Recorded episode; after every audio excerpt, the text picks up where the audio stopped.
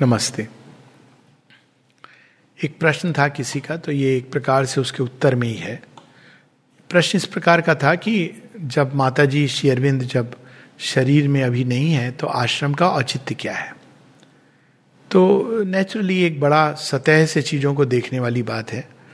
माता जी शेरविंद कभी भी अपने शरीर से बंधे नहीं थे। जब वो फ़िज़िकल शरीर में थे, तब भी डिसाइपल्स थे जो बाहर थे। और शेरविंद के पत्र हैं। The disciples who are outside disciples who are there माने कितने सारे पत्र हैं जिसमें वो बताते हैं कैसे साधना करनी है जब आप बाहर हैं और कैसे time to time one should come and go तो ये लेकिन वो विषय हम आज नहीं ले रहे हैं, वो हम लोगों ने अन्यत्र किया हुआ है, sadhana in the ashram and outside आज ये है कि क्या आश्रम का औचित्य है? तो उसका एक सिंपल आंसर है हाँ। और तब तक रहेगा जब तक एक व्यक्ति के भी अंदर श्रद्धा है और एक व्यक्ति के भी अंदर भक्ति का भाव है और जो इस योग में आगे बढ़ना चाहता है।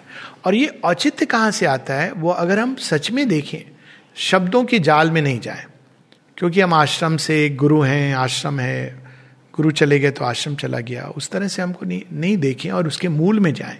आश्रम क्या है? श्री अरविंद एक जगह लिखते हैं द आश्रम, माँ लिखती हैं, आश्रम इज़ श्री अरविंदोज बॉडी उन्हीं का एक्सटेंशन है।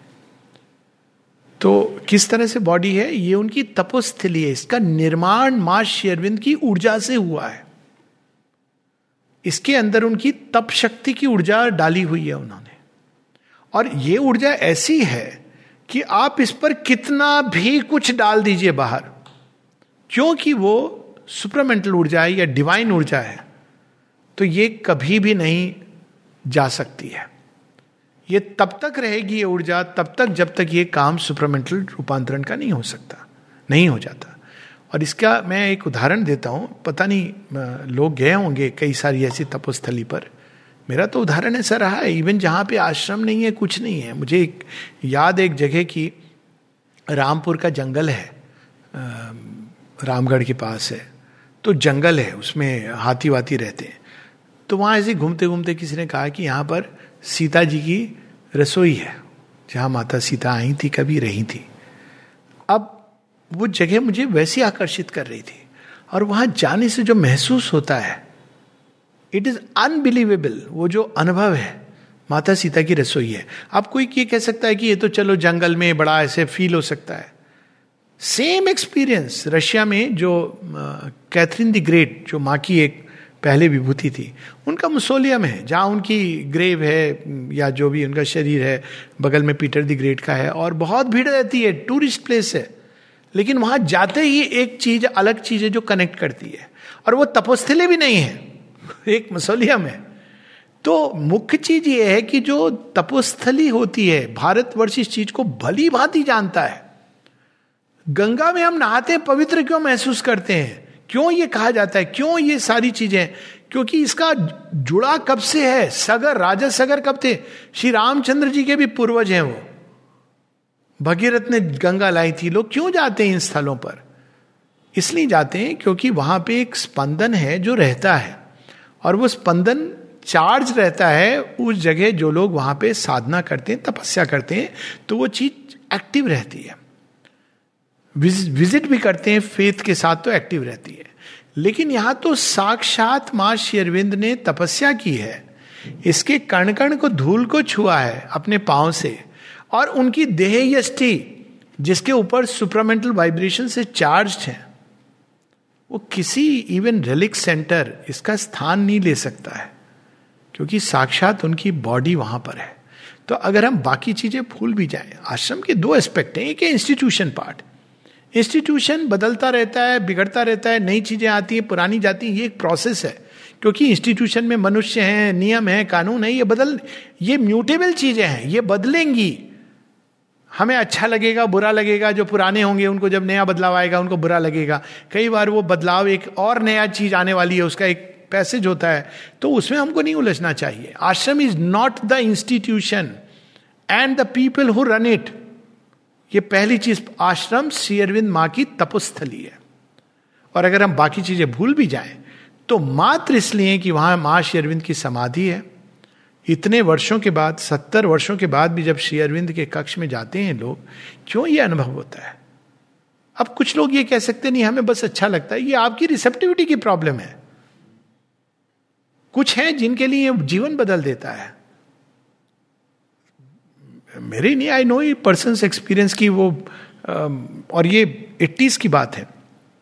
जिन्होंने समाधि पे अपना माथा रखा तो सिर नहीं उठाया जा रहा है। असंभव हो रहा है।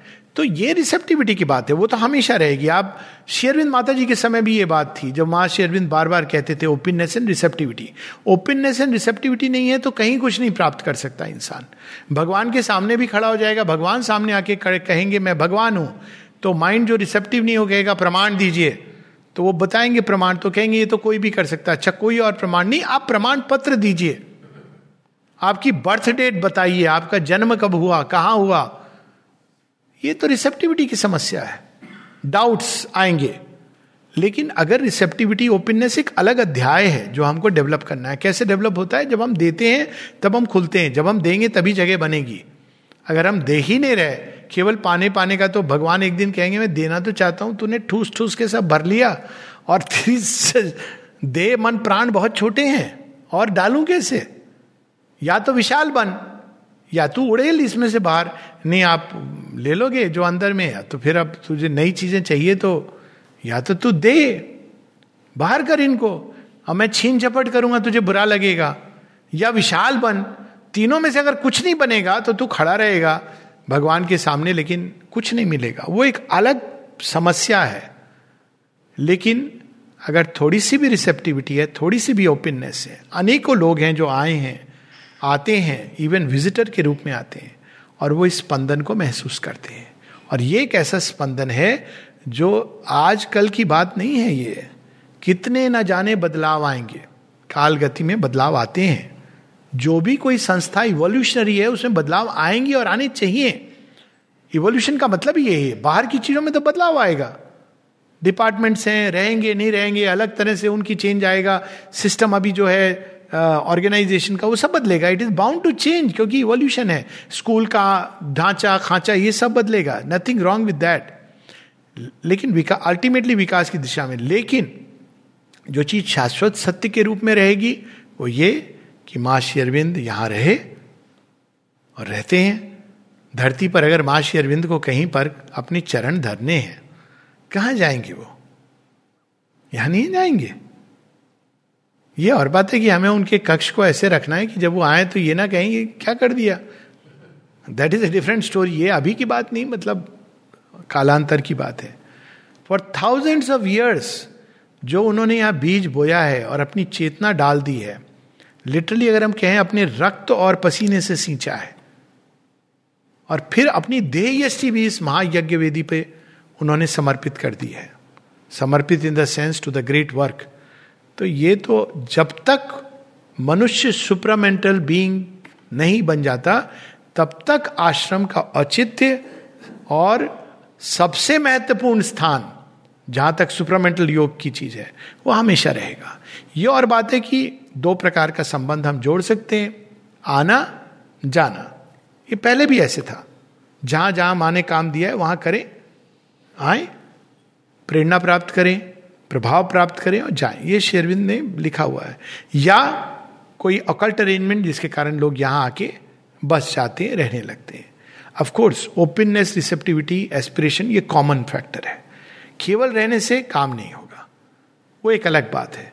लेकिन आश्रम का, इस भूमि का, तपोभूमि का औचित्य स्थान तब तक रहेगा जब तक मनुष्य सुपरामेंटल बैरियर को क्रॉस नहीं कर जाता। क्रॉस करने के बाद भी रहेगा, क्योंकि तब हम लोग कहेंगे अच्छा यहाँ से हमारी यात्रा शुरू हुई थी। तब हम ये कहेंगे और आनंद लेंगे इस बात में कि हमको अवसर मिला इस महायज्ञ में और इस महायात्रा, इस महाअभियान में प्रारंभ, जुड़ने का जिसका बीज, जिसकी रूट्स यहाँ पर है और वृक्ष वट वृक्ष की तरह पूरे विश्व में फैला हुआ है। नमस्ते।